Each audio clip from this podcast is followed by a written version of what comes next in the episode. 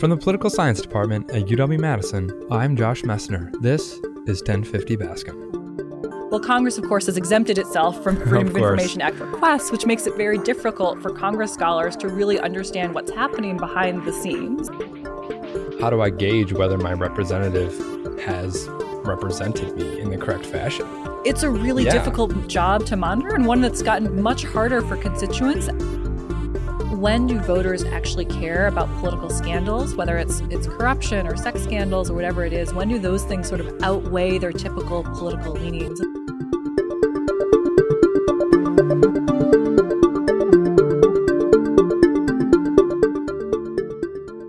Citizens sometimes feel that their elected officials are just not listening to them, or even making decisions that contradict their own campaign slogans.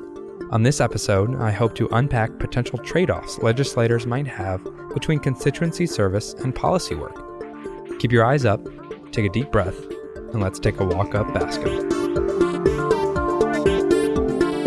I'd like to welcome Ellie Powell to the podcast.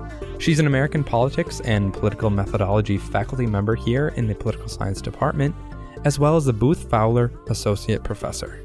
Hi, Ellie. Thanks for being with us today. Hi, Josh. Thanks for having me. Great. So let's jump into our first question. I always like to get some background on our guests and more specifically their own personal pathway to political science. You did your undergraduate work at Princeton University. Were you a poli sci major coming in? I was. Oh, okay. Can you give us a little background on on why you chose that path? So it's it's actually a strange uh, story. So my parents are both political science professors. Okay. So I grew up surrounded by political science and going being dragged along to conferences Yeah. as a kid because that was the only choice when both parents are political science professors. And I went into college thinking I was going to be anything but a political science professor. Sure, that I wanted to do something trend. different. I was going to Yeah. rebel, and I thought I was going to go off and do nonprofit work or something in the public sector sort Sure. of thing and, and then got to college and started taking a political science class my freshman year and started working as a research assistant for political science faculty members and slowly slipped down the path of political science. Did science. you find yourself grudgingly falling into this, or was it after the first couple courses you're like, okay, I see where my parents are standing. Maybe this is kind of for me. I ended up actually loving those classes and then it sort of slowly came to the realization that Yeah. you know, one has to actually admit what one likes. Yeah, that's great. So actually, last month Barry told us of a class that he had. Did you have any courses that stood out? Yeah, there was a course um, the spring of my senior year that that I loved. It was a small graduate seminar that I somehow talked my way into as an undergraduate. It was with two very senior faculty members, and it was about political theory and public policy, and so sort of uh, trying to bring these two very disparate fields together. And there was just a constant back and forth, and so you'd read these incredibly rich readings, and then they'd have this argument between themselves, Oh, and we were just all watching with wide eyes and occasionally piping up, but it was just a really fun, sort of eye opening class. that I yeah, really very interesting. So after Princeton, you went on to Harvard. Um, what got you thinking about a PhD then in, in poli sci? Well, it was sort of a realization that, you know, as I got to my senior year, I'd been sort of thinking, well, I was going to do, I thought maybe nonprofit work. Mm-hmm. And so I was thinking maybe law school, but I wasn't really sure what I would do with that. And then I sort of had this realization that I actually loved doing the research work. Okay. And I had been working as a research assistant for a number of faculty members. And so I thought sort of, you know, what the heck, I'll try taking the GREs and, you know, see if I can get into yeah. grad school and sort of, you know, check this thing out. And I ended up getting in and I ended up loving it. Wow, yeah, Princeton to Harvard. I know your first faculty job was at Yale. So you went Princeton, Harvard, Yale. What led you to UW Madison?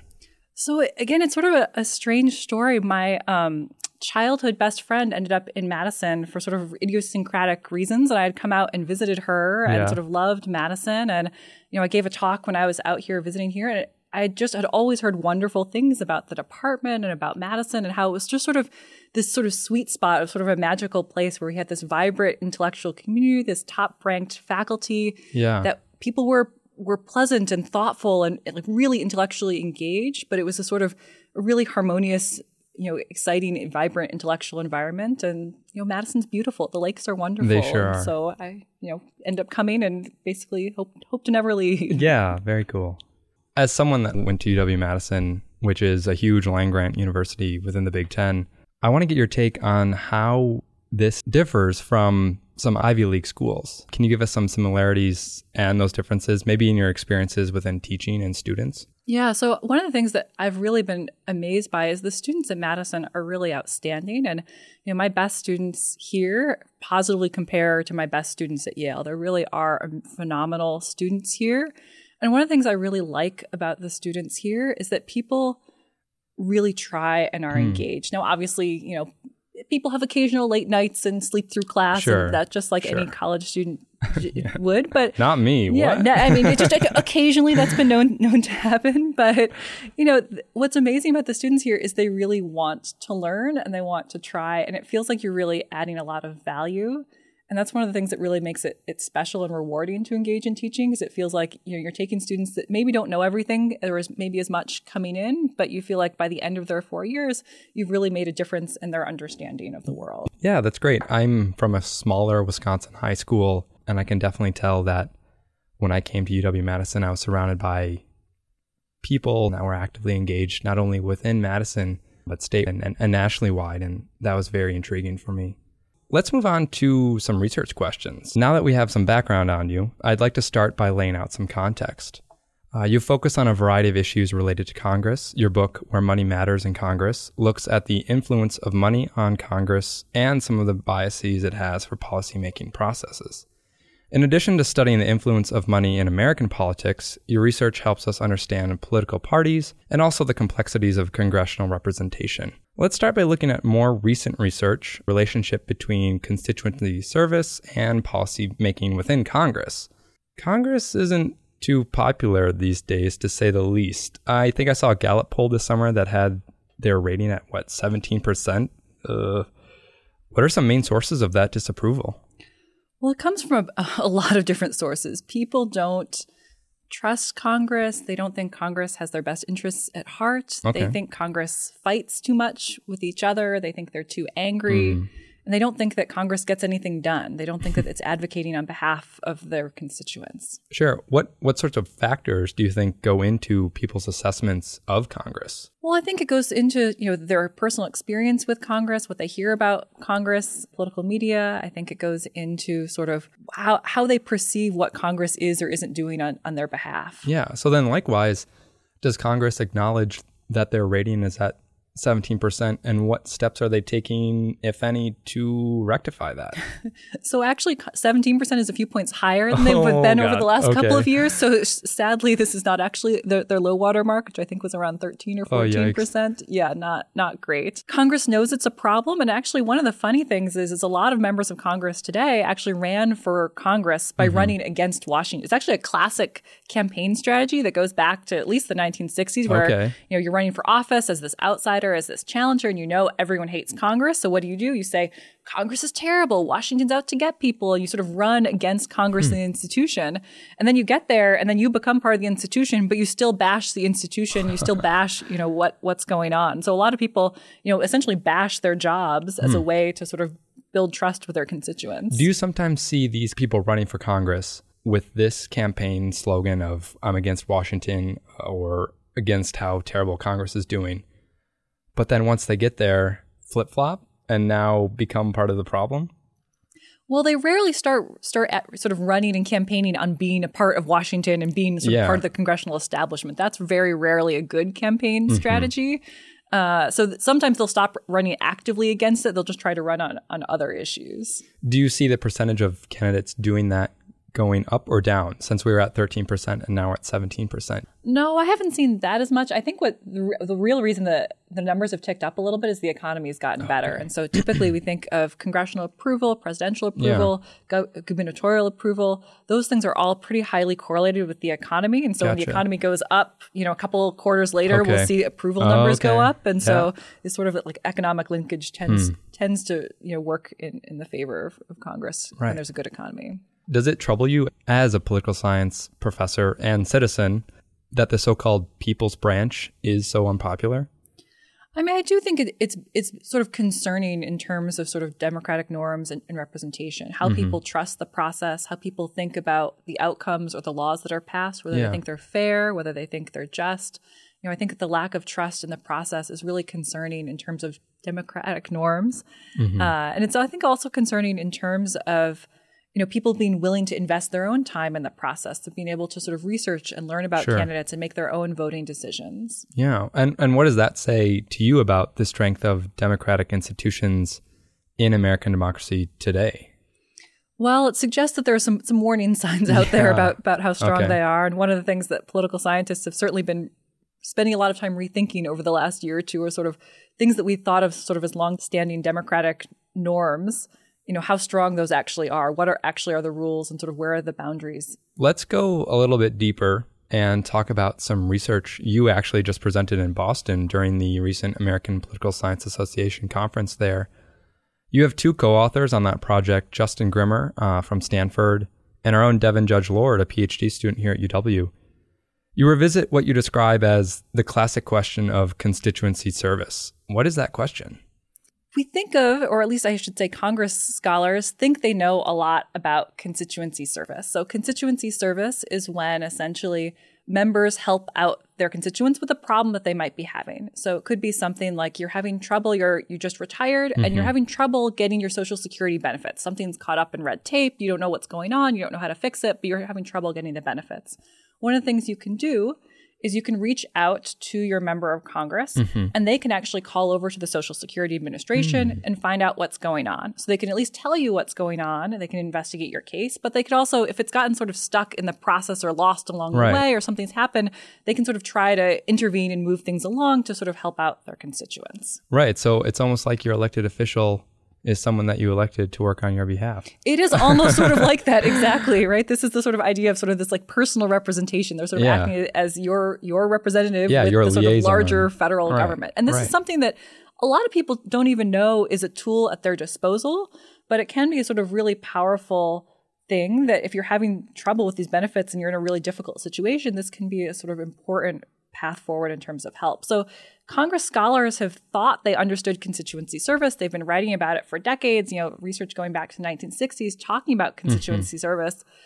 But it turns out we've uh, never actually had any data on constituency service because essentially members of Congress aren't required to disclose or collect any data on this. And so it's mm. something that Congress scholars have sort of theorized about and they've done interviews about, but we don't actually know what, what's happening behind the scenes in terms of constituency service at all. Wow. Okay. And some this is some of the groundbreaking data that you've then collected. Yeah. So for the first time, my co-authors and I are, are trying to collect data on actually being able to measure this constituency service for the first time. And do you have a process for how you're going about doing that?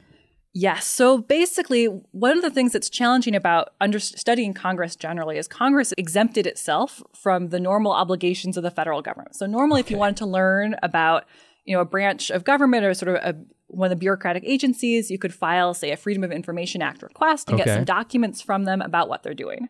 Well, Congress, of course, has exempted itself from Freedom Of of. Information Act requests, which makes it very difficult for Congress scholars to really understand what's happening behind the scenes. Wow. And so, one of the things that we're doing in this case is we realized that one way we could try to measure constituency service is we can't, you know, see exactly what's happening in the congressional offices, but we could reach out to the bureaucratic agencies Okay. and ask them to tell ah. us every time they get a request from a member of Congress. And so what we did is we filed Freedom of Information Act requests, they're called mm-hmm. FOIA requests Okay. with every single federal agency and sub agency and independent agency to try to find out what members of Congress are doing and how they're actually advocating on behalf of their constituents. And are you getting that information as free flowing as you would like to, or are you reaching some sort of no pushback? Well, there's a lot of pushback. I mean, it, it's one of those things where they're they're obligated to respond to our requests, and they respond in sort of a professional manner. But sometimes the responses are, "We'll get back to you in a couple of years." Oh wow. So this is actually a project that we've been we started collecting this data about two and a half years ago, and we still have many outstanding requests. So the sort of results I'm going to talk about are the very preliminary results, and we're still Yeah. have a lot of data coming in. And I should say the data comes in in a wide variety of forms. I mean, everything from you know, some agencies will send us these beautiful scanned spreadsheets with all the sort of information neatly organized, and other agencies will send us scans of handwritten documents that are Wow. totally indistinguishable, and you're trying to read Lots someone's handwriting. Yeah. Other people send us CD-ROMs of data, a technology with, with which I was not aware that we were all still using. Yet, Floppy alone, disks. Yeah. yeah, we had a hilarious time sort of running around across campus trying to find a machine that would still handle CD-ROM so we could download this data. So there's a, a wide variety of data form. Trying to wrangle this is a, its own special challenge. Do you notice a relationship between the size of the agency and the wild ways that you're getting the data back in? not necessarily the, the wild ways. They're, the agencies where they're they get a lot of congressional requests do mm-hmm. take longer to process the requests because one of the things that they have to do before they can give us the data is they have to redact constituent names for privacy reasons, okay. which is of course incredibly important. Sure. So if you're an agency that handles a lot of constituency service requests and you've got a lot of names in these files, that's a slow process. Definitely. All right, so I mentioned trade offs legislators might have to make between constituency service and that policy work. What are these and how do they affect this slogan of drain the swamp? Yeah, so one of the the sort of thoughts both in the sort of public discourse and in the political science research is, you know, you're member of you elect this member of Congress, they're sort of your your person, your representative, they're fresh faced, they're eager mm-hmm. to go to Washington and advocate on your behalf. And then they get to Washington and they sort of go Washington, right? They sort of mm-hmm. become part of the swamp. They start sort of focusing on corporate interests. They stop focusing on their constituents and they sort of get involved with the committee process, right? So they start getting more and more power within Congress and they sort of leave behind their constituents back home. That's sort of one narrative. But it's a narrative where there's not a lot of data to actually support it or refute it either way. So one of the things that we're excited about with this project is we can actually explore some of these questions. So one of the things you have this member of Congress what are they doing in terms of constituency service? And then let's say they get promoted to a committee chair do they increase their constituency service or do they stop doing constituency service gotcha. and start focusing on other things beyond their constituents? And one of the things that we were really surprised by in our findings is we found that essentially, if you had a member who was doing a lot of good constituency service, when they got that extra power, when they became the committee chair, when they theoretically could stop worrying about the constituents back home, they actually used that extra power to do even more advocacy on behalf of their oh, constituents. Okay, that's good to hear. Which is really surprisingly encouraging yeah, about Congress. I would not think of that. You know, so that was my other question: is how do I gauge whether my representative has represented me in the correct fashion? it's a really yeah. difficult job to monitor and one that's gotten much harder for constituents as essentially the demise of local media means that you're getting a lot less coverage of your local congressperson or your, your local senator. And so your ability or the information at, at your disposal to try to make these evaluations is much more challenging. Definitely. So following up to this use of power for good, Congress, as I noted at the beginning, is the people's branch, and your work suggests that constituency service is indeed a powerful mechanism for citizens to potentially influence government agency. What are your thoughts on reforming public perceptions of Congress? That's a big que- yeah. question. I think there's a there's a lot that could be done. I mean, there's a lot of evidence to suggest that people don't like the public infighting, the bashing, mm-hmm. the nastiness, the conflict.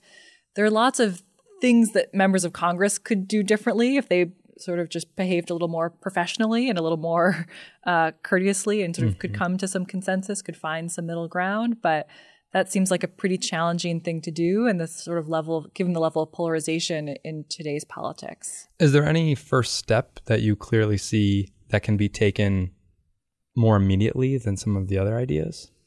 Well, one of the things I think that's uh, somewhat encouraging that hasn't actually gotten a lot of coverage over the last few weeks because there's just been so much news and so such mm-hmm. a fast pace of news is that Congress actually has been passing a lot of legislation this year on a lot of sort of areas where there sort of might be pressing problems facing the country or there are areas in which there sort of was a lot of popular agreement. So they passed a big a big bill to sort of help combat the opioid epidemic, which is something that members of both parties have mm-hmm. been sort of concerned about for a long time. And it's been a sort of big pressing problem in people's lives. You know, I also study primarily money and politics. One of the pieces of legislation that Congress finally got to deal with, or I should say the Senate finally dealt with, is for the last forever many years, the Senate has been filing their campaign finance disclosures on paper instead of with electronic oh, filing. Geez. And this is totally insane and wasteful, where essentially you know, they all, of course, keep these records on beautiful spreadsheets. Instead of just handing over these beautiful spreadsheets, they would essentially waste time and delay the process by printing out physical copies of this, sending these physical copies Yeah. over to the Federal Election Commission, who then had to outsource the, the transcription, where people had to hand enter these numbers, all of which was incredibly inaccurate, let alone incredibly wasteful of money. And then, like several weeks later, after the election had happened, then you could then get the posting. So all this did was delay disclosure and make transparency even harder, and it was just costly and wasteful. Is this something that was grandfathered in or a procedure that just hasn't been modernized? Or is this a deliberate act to try to hide some of this or make it difficult? Well, this is how, of course, both chambers used to mm-hmm. do it because essentially, you know, when before you had digital data and so forth quite as easily, this was a sort of sensible way. But even the House moved to electronic filing several Yeah. years ago, but the Senate has deliberately avoided that for essentially reasons of obfuscation. The only advantage is that a lot of money for congressional campaigns comes in at the last minute. If there's a three week delay between when you post the numbers, so that can be enough where the election happens and then after the election no one cares Sure. where the money came from. Is there any movement to coax the Senate to go to a an online form? So the Senate just did this Okay. in the last few weeks. No one's been paying attention Yeah. because there's been Supreme Court confirmation hearings and all sorts of other things happening. But as a money and politics scholar, this is very exciting that finally the Senate has actually come to agreement and they're actually going to start moving to digital filings. Are they trying to tout this? I mean, I haven't I haven't heard about this. I haven't seen anyone talking about it. I think it's just one of those issues where there's so much else happening mm-hmm. that these sorts of issues, even things that are like pressing national problems like the opioid epidemic, there's just higher order things, Right. scandals, other things breaking the news. And this stuff, which in a normal media environment would get a lot of coverage, mm-hmm. today doesn't get a lot of coverage. Yeah, yeah, we're definitely in this special election, this special presidency that has been like no other, and so these these typical news headlines are are just not being made public, or they are, but just are crowded out by other things. I mean, I think this is like a larger problem with the coverage of Congress generally is there's a lot of focus on sort of horse race coverage, mm-hmm. who's up or who's down in the polls, who's up or who's down in the election, who's going to win, what are the consequences of this, and much less coverage of actually the substance of the legislation and what's like what are the consequences of those legislative choices. And so this is sort of a which makes it then very hard for voters to make choice informed choices if the news that they're getting about Congress is about who's up or who's down Yeah, rather than yeah. actually the policy positions or the sort of le- bills that are being passed. Gotcha. So I was wondering if you could talk about this comment on political partisanship and how that relates to congressional disapproval. Yeah. So one of the things that you know people one of the reasons why people say that they dislike Congress so much is you know they dislike the sort of partisan fighting, the sort of discord mm-hmm. and disagreement between Democrats and Republicans. They dislike the controversy.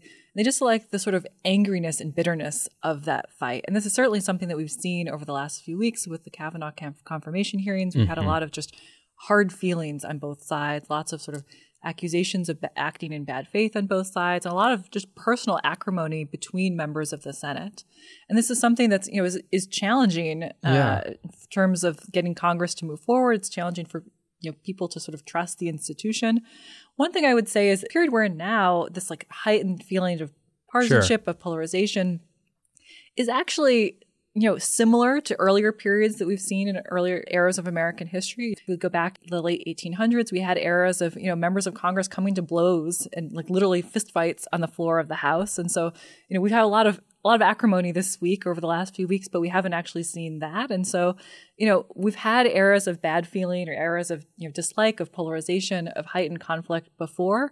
One of the things I think that's often gets missed in sort of popular discourse about this is you know, the era of the sort of 1950s and 60s was an era of relatively low levels of polarization, although a lot of societal unrest uh, in other ways. But that sort of low point of polarization and of partisanship is actually the more unusual period of American history. And these sort of higher levels of polarization are tend to be sort of more of the norm in American history. Do you see a pendulum here? Do you see that we might fall back into those time periods in the 50s and 60s? Well, I think political scientists after the last two years have become very skittish about pl- predicting the future, and so I certainly no w- w- wouldn't want to to fall into that trap. But you know, it it's tough to say. I mean, one of the things that could potentially be an area of sort of breakdown of partisanship or breakdown of, of polarization is you, know, you actually have a lot of ideological disagreement within some of the parties. So mm-hmm. one of the things that you know is quite unusual is you know within the Republican Party you actually have a lot of ideological disagreement. You know we have you know Speaker Ryan stepping mm-hmm. down as leader at the end of you know, this Congress. That's somewhat unusual to sort of walk away from this prestigious leadership position. Right. But one of the reasons why he's doing that is there's a lot of ideological disagreement within his caucus. And it's not totally clear that he could have been able to stay on as leader that much longer. There's just a lot of infighting within the Republican Party that makes it a you know a caucus that's very difficult to govern and difficult to lead and sort of find agreement within the caucus. And that suggests there's some potential movement or groundwork for breaking down of, of the current system in the future. As a millennial, I've noticed that my generation is a little bit less affiliated with a political party. Do you notice that that is going to change the discourse of our democracy?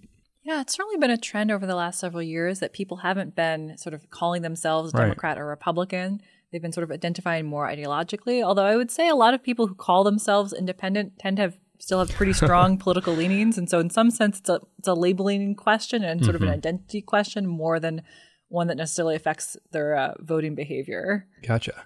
Okay. And, and in tandem with that question, I noticed that my generation is looking at the government not in terms of draining the swamp, but in terms of taking the initiative to derail some of the old arguments of our current democracy and interject some of the issues that we are passionate about. And that's not necessarily draining the swamp, but that's simply helping our participatory democracy move forward. Yeah, I, I think you've put that well. I mean, one of the things that I think is really interesting is that this election cycle, we're seeing incredibly high interest in first time candidates running for office. We're seeing tremendously large numbers of millennials, women, veterans, all folks who've never you know, yeah. had a role in politics before, getting interested in public service for the first time and running these campaigns for the first time. And you know, part that's a response to lots of different right. factors. You know, may partly be a response to to thinking that you know members of Congress and the presidential candidates are sort of older and out of touch with you know younger mm-hmm. needs, but you know we also see you know this happened you know a few weeks ago during the um, congressional hearings with you know the Facebook executives and others where the members of Congress you know aren't up on young mm-hmm. technology they're just not equipped to answer these sorts of questions in the way that sort of younger folks for whom the technology is sort of more familiar might be able to or willing to approach these questions. And this can't be the first time that a generation has felt inclined to do this. Can you give us some examples of say the baby boomers wanting to kind of push into the government? Yeah, we. I mean, we saw you know saw this in, in the '90s certainly with you know the sort of strong co- generational contrast mm-hmm. between you know H.W. Bush running for reelection oh, right. versus the sort of young Bill Clinton running as the sort of you know first of the baby boomer generation running for president. But we've seen you know tensions about this before. The '70s and Congress had all of these older Senate Democrats from the South who holding on to power in these committee chairmanships and sort of blocking a lot of civil rights legislation. And one of the things that you had is essentially you had this wave of the Watergate babies, the sort of response mm-hmm. to these sorts of scandals come in, these sort of young upstart Democrats and upending seniority rules and doing all sorts of things to sort of try yes. to reclaim power within their own caucus to sort of change what Congress was doing. And so yeah. we may be right for that scenario again in the next few years. Yeah, that sounds like what Barry and I were able to talk about last time on the podcast that these upcoming elections are are special and it sounds like they might parallel what happened back in that era. Mm-hmm. I think that's a great way to put it. So this is our last question and it's a question that we've decided to ask all of our scholarly guests on the podcast and that's of course regarding Trump. He's happily said that his tactics are deliberately disruptive of political institutions and practices. How has his presidency disrupted traditional research within American politics? Well, it's certainly been making a lot of people rethink uh, their theories and, and, research. People have been rethinking, you know, research about you know how people get presidential nominations, everything from that to sort of you know how uh, what what are sort of the actual norms that are in place and what are the sort of boundaries surrounding those norms.